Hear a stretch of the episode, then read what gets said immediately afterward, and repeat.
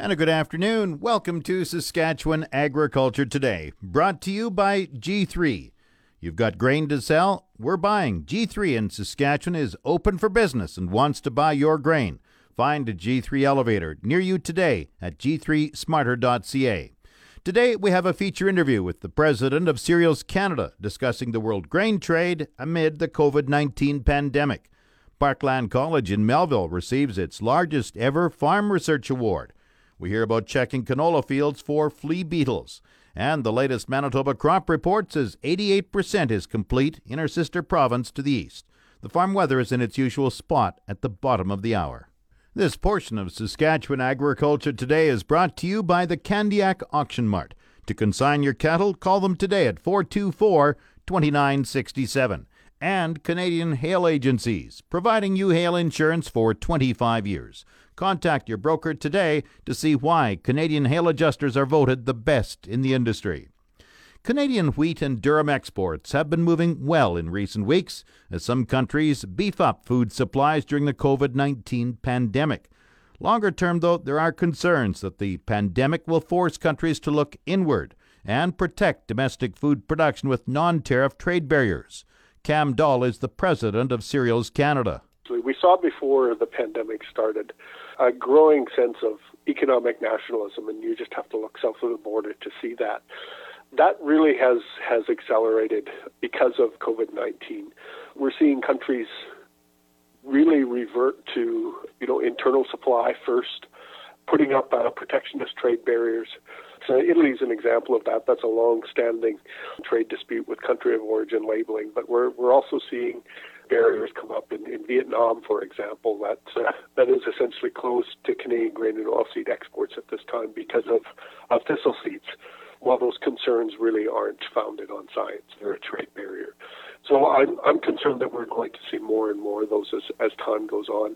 It really is going to become, I, I think, one of the leading issues we face as an industry. Dahl was asked if countries can afford high tariffs if there are food shortages. It's going to be an interesting balance because countries are saying that they're they're protecting their own food supply. And again, another another example of that, of course, is India. It uh, doesn't apply to wheat in this case, but uh, having a significant uh, impact on, on Canada's ability to export our pulse crops. There's that protectionist and nationalistic element of, of uh, protecting their own industry and trying to protect their own food supply. I don't think it's good policy, but I do think we're going to see a lot more of it going forward. Italy has recently bought durum from Canada, and it may be an economic supply issue. You know, at, at this time, Canada is supplying 60% of the world's trade in durum. So if Italy wanted to buy durum wheat, they, they really had no choice but to come to Canada. Dahl says trade rules are important. But at the same time, we do need to have have a policy pivot from our governments. Up until you know, I would say two or three years ago, we spent a lot of energy negotiating trade agreements, whether that's the TPP or the uh, EU agreement or, or renegotiating NAFTA. That was a good thing. But now we need to ensure that those agreements are working for us and that when countries violate those agreements or at least violate the spirit of those agreements, that our government really aggressively protects our trade interests. And Italy is just another example. We, sh- we should have taken that case to the WTO. The World Trade Organization has its own disputes with the United States. Yeah, and that's a symptom of that broader growth in protectionism, um, that broader growth in uh, what uh, I call economic nationalism. The official dispute resolution process has has stalled because of that, and there are judges that uh, the U.S. is is refusing to allow to be appointed. Uh, fortunately, there's uh, led by Canada. A number of countries have come together to carry on with the, the dispute resolution process. Well, this issue is is worked out, but but that's not a permanent solution. Uh, we do need to find re-engagement uh, in these in these international forums, and that needs to become a much bigger focus for the government of Canada we need to be going out and addressing some of these non-tariff trade barriers as we see them coming, not after vessels start being blocked. Dahl was asked about keeping trade issues at the forefront when COVID 19 is dominating world concerns. It makes it really difficult, but we really do need to do that. It, it, of course, you know, travel is difficult, so if if an issue is coming up in Thailand, for example, that's not hypothetical. Thailand is banning a number of pesticides that are going to cause uh, trade disruptions. It's difficult to get an official from the CFIA on a plane to go to Thailand to meet with the government there. Uh, but we are going to uh, need this to be a, a real focus for government agencies.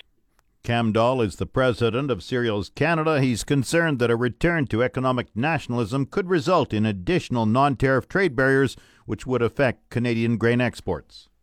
This segment is brought to you by the Canadian Canola Growers Association, helping farmers succeed for over 35 years. Visit ccga.ca to learn more. Melville based Parkland College has been awarded a $200,000 research grant by the Natural Sciences and Engineering Research Council of Canada.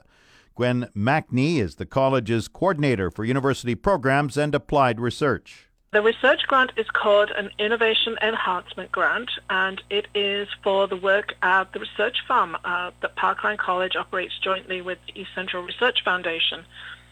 And so we've been given $100,000 a year for two years to uh, to improve the um, the infrastructure and the work that we're doing at the research at the research farm to uh, help increase agricultural knowledge in in Saskatchewan, um, particularly in the east central region of the prairies. She describes what the grant money will be used for. Most of the research um, money will be going towards things like uh, paying for research assistants. Those will be students at Parkland College who will be able to hire as research assistants to work either during the summer or during the school year doing research tasks associated with the research um, with the research farm, but also uh, there's some small amounts of money in there for um, for purchasing equipment, and there's also money that's available for uh, purchasing equipment to help us with the video we make about our research findings.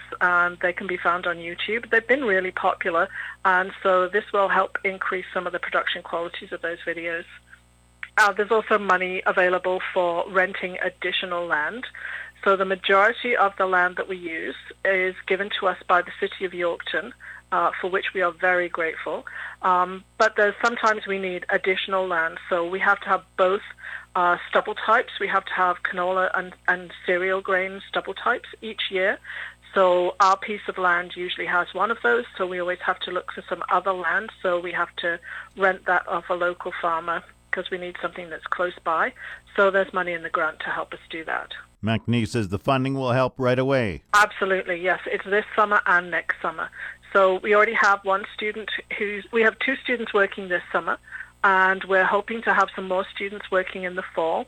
Uh, some of the activity, of course, got curtailed because of the pandemic. So we have to be very careful about how many people are at the research farm and that they can't be working too closely together. So we haven't um, been able to hire as many students as we'd hoped for this summer. But for next summer, we hope that means we can hire more. And she says the grant is groundbreaking for a couple reasons. We're very happy to, to have this money, and it's the first one that's going to a college in Saskatchewan for research farms. So we're really excited about that. Oh, and this is the largest grant that we've received yet for our research activities at the, at the college. The research farm is located on city owned land just south of Yorkton. Time now for Real Agriculture with Shaun Haney on The Source, 620 CKRM. This is your Real Agriculture Update brought to you by the Mind Your Farm Business Podcast. Stay on top of farm management issues year round at mindyourfarmbusiness.com. Shaun Haney here with RealAgriculture.com and Real Ag Radio. This week, there's been some real mixed messages on what exactly China's intentions are in regards to the Phase 1 deal with pork and soybeans. One report has state owned grain companies not buying for the foreseeable future, while at the same time, 24 hours later, those same organizations were buying U.S. soybeans. A lot of confusion out there. Here to break it down for us is Jim Wiesemeyer of Pro Farmer. Jim, what exactly is going on here? there is confusion, yeah, and they actually announced uh, some sales today at USDA. Uh, it you know looks like two cargoes, but really, when you look at what China needs, they need a chunk of soybeans in the uh, May, April, June, July period. So they're going to buy a hefty amount of U.S. soybeans. Uh, it could have been just a, um, a misreading of what they uh, uh, what they told, or it could have been a trader wanting a better price. uh, are. It could have been where uh, the state traders are buying for private uh, entities in China and uh, not for themselves. So uh, either way, they cannot go without U.S. soybeans at least for the between now and the end of the year. It's definitely a little bit of an indication that th- this this trade relationship that does have this phase one deal in the backdrop, it, it's really really on sort of fragile ground, isn't it? Yeah, it was on fragile ground to begin with, and when they uh, were slow out of the uh, uh, gate uh, in getting uh, some of the uh, you know, processes going in China. Really, they didn't get going until March, even though this agreement was signed uh, January the 15th in the in the U.S. and then took effect February the 14th. Uh, they were they have been starting to up their purchases of U.S. commodities, not just soybeans, but uh, sorghum, uh, some corn, and pork, of course. Uh, it looks like uh, if this thing continues on phase one, if it does, uh, they'll probably uh, you know get an extension of maybe one quarter, three three months. Uh, but with other geopolitical issues between U.S. and China, it's a very dicey situation, Shaun. I heard an interesting perspective on Bloomberg Radio this morning. An analyst talking about how the, the riots that are going on in the U.S. weakens the U.S.'s position with China and Hong Kong. I know you have said to me before, previously, when we've been panel members on AgriTalk together on Fridays, uh, just about how, how critical this Hong Kong situation is for the U.S. in this relationship with China. Break that down a little bit for us. Well, I, I think the, uh, the uh, China is a communist country, and that's what they're going to go on their backstop no matter what if they get into a pickle, and they're in a pickle right now. Uh, if there are continued conflicts with the U.S., we will accelerate at this as as a country. The U.S. will accelerate the move, not totally away, but uh, significantly away from China. China doesn't need that because they're going to have their own problems in the next few years as not just the U.S., but other countries move the supply chain uh, not totally away from China, but significantly away. And that causes a lot of problems in China. They know that. So what I'm just saying is it's it's a dance of the titans. Yeah, it is. It's it's a real dance for the president. You know, he, he, he wants to secure and have this phase one deal be a success for his farmers that have really, really supported him through the last three and a half years. But at the same time, he has some China hawks inside, not only in his base, but obviously also in his cabinet that he he he has to listen to on a daily basis as well. So it, this really, really is a is a dance. Is probably the best way to put it, and hopefully nobody steps on each other's toes. It it, it is, uh, and then uh, from a political perspective, the Democrats are in unison in many ways with Trump relative to taking on China. So that doesn't give him much maneuver room uh, on that one. Now they may do things differently, you know, meaning the Democrats if they were in control of the White House, but they would still look uh, very uh, antagonistic, uh, you know, toward China, and China knows that. This has been your Real Agriculture Update. You can find out more about this issue or many others at realagriculture.com. Whether you're out in the barns or working in the fields, you can stay on top of farm management issues with the Mind Your Farm Business podcast. We talk about human resources. We can attract the right candidates, and that doesn't have to come at a high cost. We cover succession planning. It doesn't matter if the next generation is ready if the senior generation isn't. We talk about financial management. Number one, profits is your kingdom. Number two, cash is king. You can find all episodes of the Mind Your Farm Business podcast on Apple Podcasts, Stitcher, or mindyourfarmbusiness.com. The official 620 CKRM Farm Weather is brought to you by Raymore, Yorkton, and Watrous, New Holland.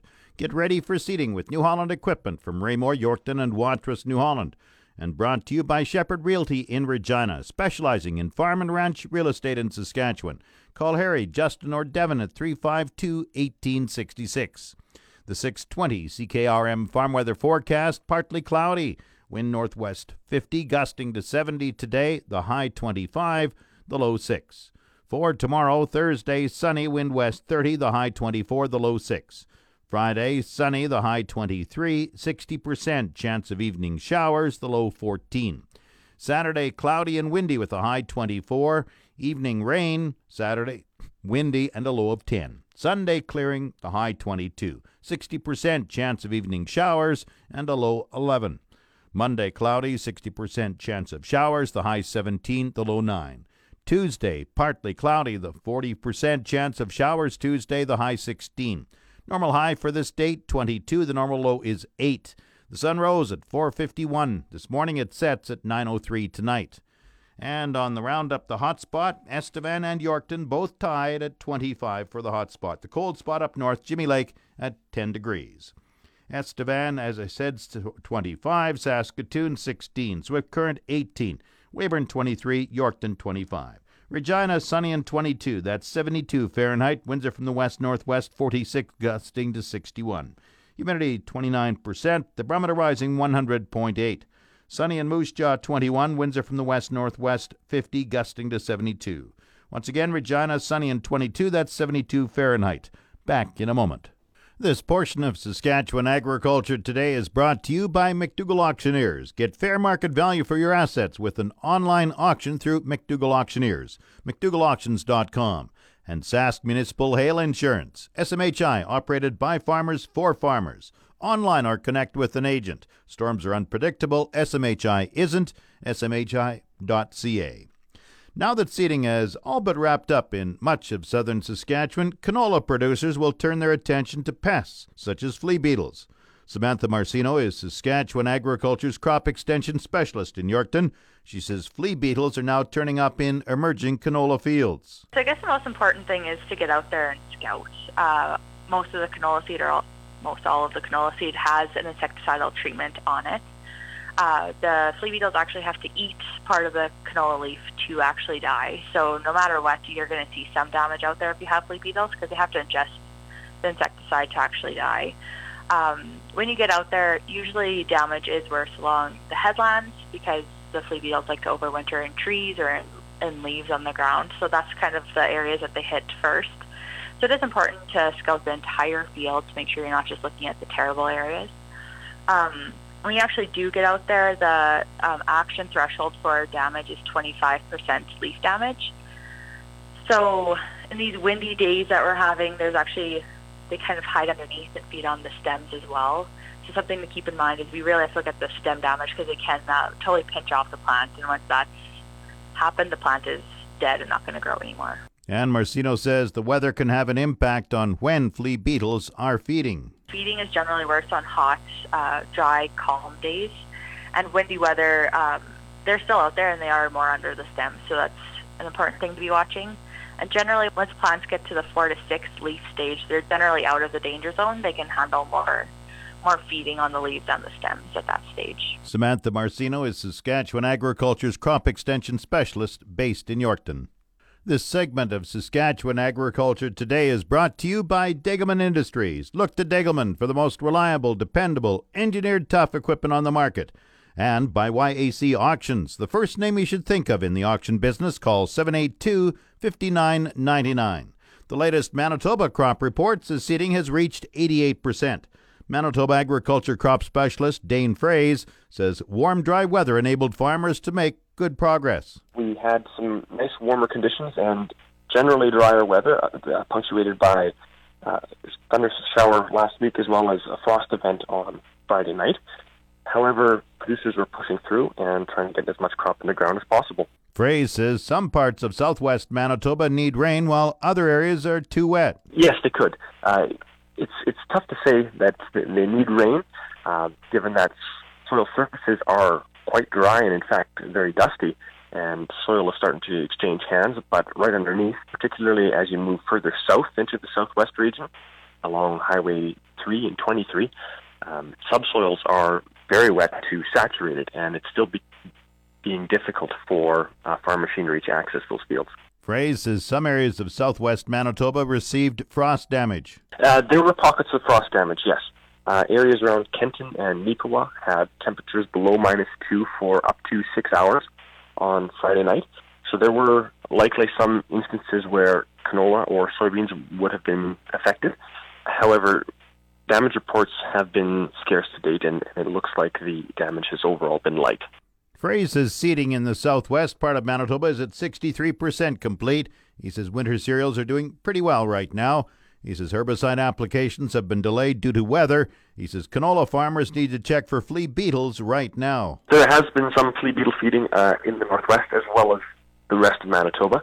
Uh, so we're reminding producers to get out to their fields, be vigilant in scouting and looking at flea beetle damage. The action or economic thresholds occur at 25% defoliation. So that's where it needs to be at before uh, a herbicide or pesticide application makes economic sense. Dane Froese is a crop specialist with Manitoba Agriculture. There's a wide range of data on grain shipments. CN Rail's Director of Sales and Marketing, David Przednowek, says the scale of bulk grain movement by rail is far bigger in Western Canada than the eastern part of the country. Well, bulk grain shipments in eastern Canada by rail are indeed limited. Heavy emphasis is placed on truck movement out there, given all the domestic demand and processing demand in the east, along with the terminal elevator network along the lakes. But there's still a lot of grain and processed grain products moving. Between August and the end of April 2020, CN moved 20.7 million tons of grain and processed grain products from Western Canada, while all Canada tonnage shipped stood at 21.55 million tons. And for April, CN moved a record 2.73 million tons of Western Canadian grain, and all Canada grain shipments were 2.81 million. Przednowek says CN Rail has a specific Western grain movement update. Sometimes orders far exceed what the end to end supply chain can realistically handle, and these orders cannot be accepted. Those are called rationed orders. Interestingly, through Grain Week 39, CN recorded almost as many customer self canceled orders and terminal denied orders versus rationed orders. 17,000 customer self canceled orders and almost 2,500 terminal denied orders. That's a lot. And all of these things have an impact on grain movement. Przednowek says Transport Canada has a large amount of grain movement data on its website from the major railways. Market Update is brought to you by Scott Bjornson of Hall's Wealth. For more information or to book a free consultation, call 1 800 284 9999. And brought to you by Nelson GM, Assiniboia and Avonlea. If you are a Costco member, get huge savings on current 2019 and 2020 SUVs right now. Grain prices were mixed in early trading today. Viterra's prices for canola rose 360 at 429.98. Yellow peas fell $6 at 277.89. Number 1 red spring wheat gained $8.04 at 222.66. The rest were unchanged. Durum 266.39. Feed barley 193.71. Flax 543.79. Lentils 638.50 oats 259.17 and feed wheat 172.88.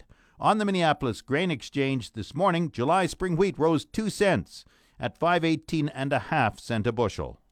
The livestock quotes are brought to you by the Assiniboia and Weyburn Livestock Auctions. Call Assiniboia 642 4180 or Weyburn 842 4574 and brought to you by Karst Holdings in Assiniboia and Schlamps Integra Tire in Grenfell, your locally owned Integra Tire dealers. Now the latest livestock quotations. Hello, Cattlemen. Junior for Heartland Livestock Yorkton with your market report for the week of June the 3rd. We have a nice run on offer here today with 980 in the pre-sort and 350 cows and bulls on offer. It is nice to see the world starting to open up again, and maybe we'll get back somewhat to what we were used to in the past. You can tell by our market today seeming to be a little bit of an upward trend for the last few weeks. Here are some highlights from today's sale. Buckskin steers 574 pounds at 244.75, 661 pounds at 215 and a quarter, 780 pounds at 205.50, and their big brothers at 864 pounds at a buck 89. On the block steers 560 at 235, 628 at 221, and the big black brothers at 858 at a dollar 82. We had a set of 43 one owner Red X cross steers at 903 at a buck 74.75. Some more Red X steers 793 at a buck 93, 862 at a dollar 80, and their big brothers at 956 at a buck 70.75. On the heifer trade, black heifers 832 at a buck 40. Some more black heifers 740 at a buck 70. Some red heifers 834 at a buck 65.50, and some more black heifers at 640 at a dollar 82 on the cow and bull trade with the two major plants back up and running. The cows took major climb this last week with an average of 86 with a high of a buck five on a good hard high yielding exotic cow. The bulls are steady like they've been all spring with an average of buck 20 and a high of a buck 30. Cattlemen, we will be holding a cow calf pair and bred cow sale on Friday, June 5th at 11 a.m. There are 60 head booked in already and many being booked daily. Next week, final pre-sort for the season. Give us a call to book your cattle for this sale. Once again, this has been Junior for Heartland Yorkton. Stay safe, healthy, and have a great day. Now the latest Saskatchewan pork prices. Ham sold 7,000 hogs Tuesday, selling in a range of 152 to 183 per ckg. Today's sales are expected to be around 6,000 head, selling a range of 148 to 180 per ckg. Ham's number one sows this week are selling in the range of 19 to 26 cents per pound live weight. Ham's cash hog price today is down, and forward contract prices open mixed this morning. On Tuesday, the Canadian dollar was up 62 basis points, with the daily exchange rate at 1.3515. The Canadian dollar is currently trading at 74.11 cents US. And coming up, the resource report. This is the Saskatchewan Resource Report on 620 CKRM. Here's Jim Smalley. Now, the resource report. A new lithium exploration and development project is coming to Saskatchewan. The Saskatchewan government says two companies, Prairie Lithium and Liep Energy, have started a joint venture two stage pilot project to produce lithium hydroxide from Saskatchewan oilfield brines.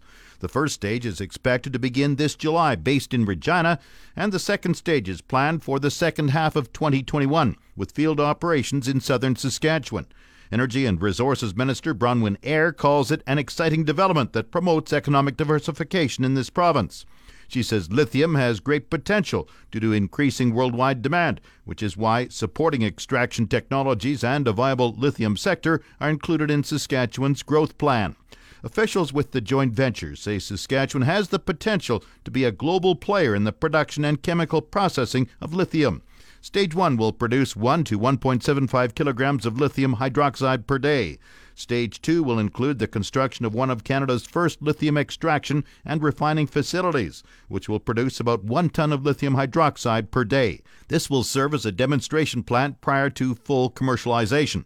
The entire process from raw brine to refined lithium product is expected to take under 6 hours, which is a vast improvement on the current standard of 18 months. The global demand for lithium is expected to grow 10% per year over five years due to expanding use of rechargeable lithium ion batteries in electric cars and portable electronics. Lithium is also used to produce glass and lubricants. On the markets, the financial sector led a broad based rally as Canada's main stock index posted a triple digit advance in late morning trading, while the loonie topped 74 cents US. The TSX Composite Index was up 175 points at 15,570. In New York, the Dow Jones Industrial Average was up 415 points at 26,158. The Canadian dollar traded for 74.12 cents US compared with 73.99 cents on Tuesday. The July crude oil contract was down 3 cents at 36.78 a barrel. That's the resource report. Stay tuned for the closing grain prices at 1:45 this afternoon and an Agri News report at 3:45 p.m. Tomorrow morning there's another Agri News report at 6:45 a.m. That's Saskatchewan Agriculture Today. I'm Jim Smalley. Good afternoon and good farming.